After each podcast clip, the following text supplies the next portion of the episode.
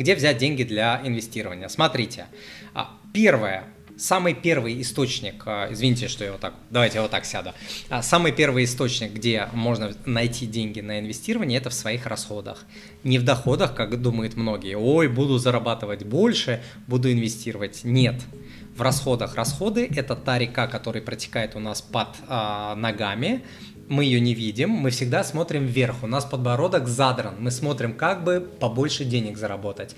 А тут у нас протекает просто а, река, в которой куча золота, его нужно только уметь намывать. А, можно всегда только жираф, только кирпич, только бревно не может а, оптимизировать свои расходы, свой бюджет на 10%.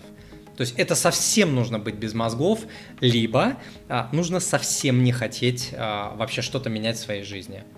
То есть вот просто либо кирпич, либо человек полностью демотивированный, который там, я не хочу там это, деньги для того, чтобы себя радовать, вот эти все, знаете, жалостливые а, установки а, неудачников и будущих а, нищих. Вот, если человек хочет найти деньги на, и, на инвестирование, ставит себе перед такую цель, оптимизировать свой бюджет на 10%, умный человек с мозгом, который ему был дан богом, эволюцией, который развивался миллионы лет, не справиться с такой задачей э, невозможно, просто невозможно. А, поэтому оптимизируйте свои расходы на 10, 15, 20 процентов. А, вот вам первые деньги на инвестирование. 1000, 3, 5, 10, кто сколько сможет наэкономить, пожалуйста, сразу.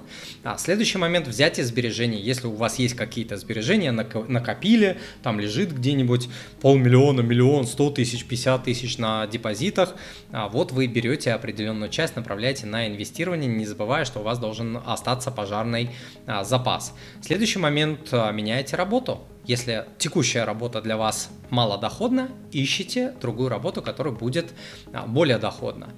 Не всегда это возможно. Есть люди, у которых, а, которые привязаны к городу, у них там больные родители, есть инвалиды, которые не могут. Я, я это все понимаю, поэтому я говорю, что это не всегда возможно. А, но если ты работаешь в маленьком городе, в, этом маленьком городе мало работы, маленькие зарплаты, ну ищи, а, иди учись, ищи работу в интернете. В интернете люди миллионы могут, а, некоторые зарабатывают, миллионы-миллионы. Пожалуйста, живи в своем маленьком городе, пожалуйста, ухаживай за родителями, но да, тебе придется вставать рано и осваивать этот бизнес. Вот я когда осваивал онлайн-бизнес, я вставал в 4 утра, потому что у меня была большая основная работа. И вот до 9 утра я фигачил э, на, э, осваивал новую работу, освоил, да, ушло там у меня приличное время. До первых денег ушло там что-то вроде там двух лет, уже тоже не помню, два года или два года с лишним, вот потом пошли первые деньги на этом онлайн-бизнесе, да, придется одно место себе на британский флаг а, порвать. А, следующий момент попросить повышения. Очень многие кандидаты, а, работники боятся это делать, незаслуженно боятся, а тем не менее регулярно это делать абсолютно необходимо. Как это делать? Этому можно научиться, пройти какой-нибудь тренинг, посмотреть какие-то видосы и так далее. Как это делать правильно? Это абсолютно нужно делать. Опять же, не всегда, но очень часто эта стратегия приносит результат. В моей карьере всегда, когда я просил повышения, мне повышение давали. А я просил регулярно. Вот, потому что чувствовал в себе силу, не стеснялся, перебарывал свои страхи. Этот разговор, подобные разговоры просить повышения, они всегда страшные, они всегда неприятные, они всегда очень стрессовые.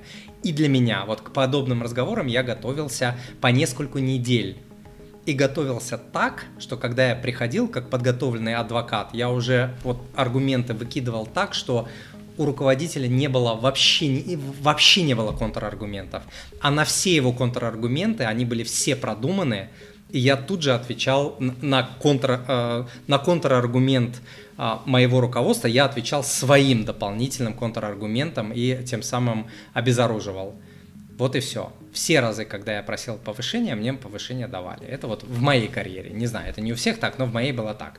А следующий момент продать имущество какое-то, вещи, хлам и так далее. Мы в свое время а, с женой, когда я уходил с работы, на тысячи долларов напродавали всякой фигни на Авито от старых ненужных гаджетов, а, проводов, зарядок, черт знает чего.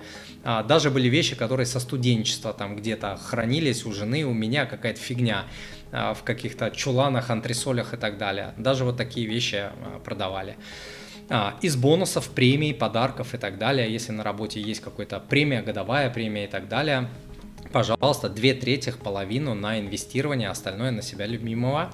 А, можно найти вторую работу. У меня есть клиенты, которые ради достижения своей цели, допустим, ускоренно погасить кредиты и долги, начать инвестировать и так далее, находили вторую работу, там таксовали и так далее. Никто не развалится от этого, никто.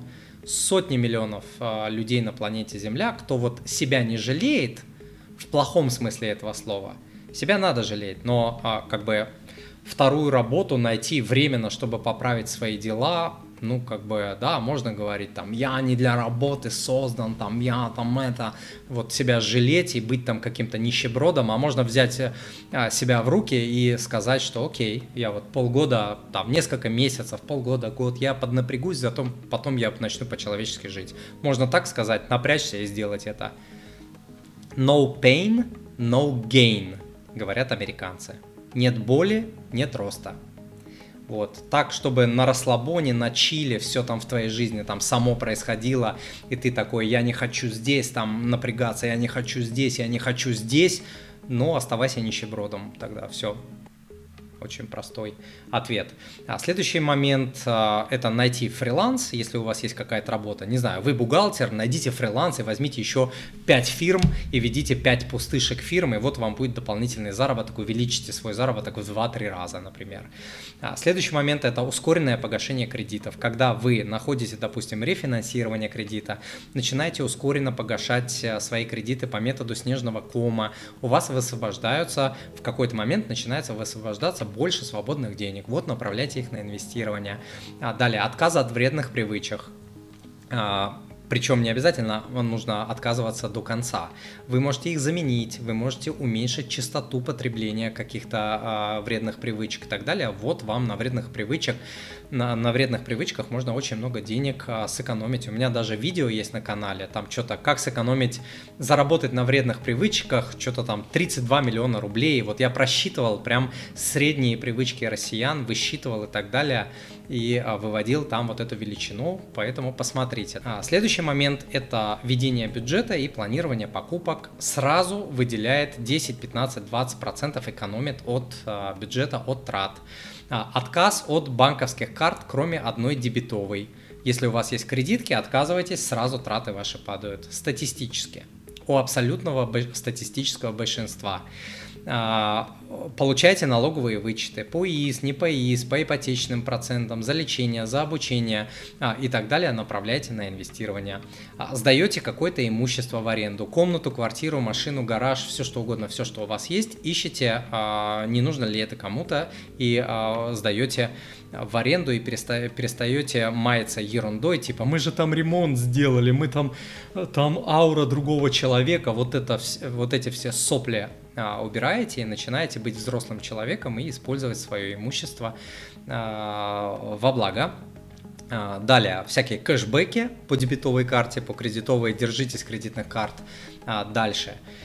Взять деньги в долг, самая тупая и плохая стратегия для того, чтобы начать инвестировать. Вот этот способ, он самый тупой. Его делать нельзя.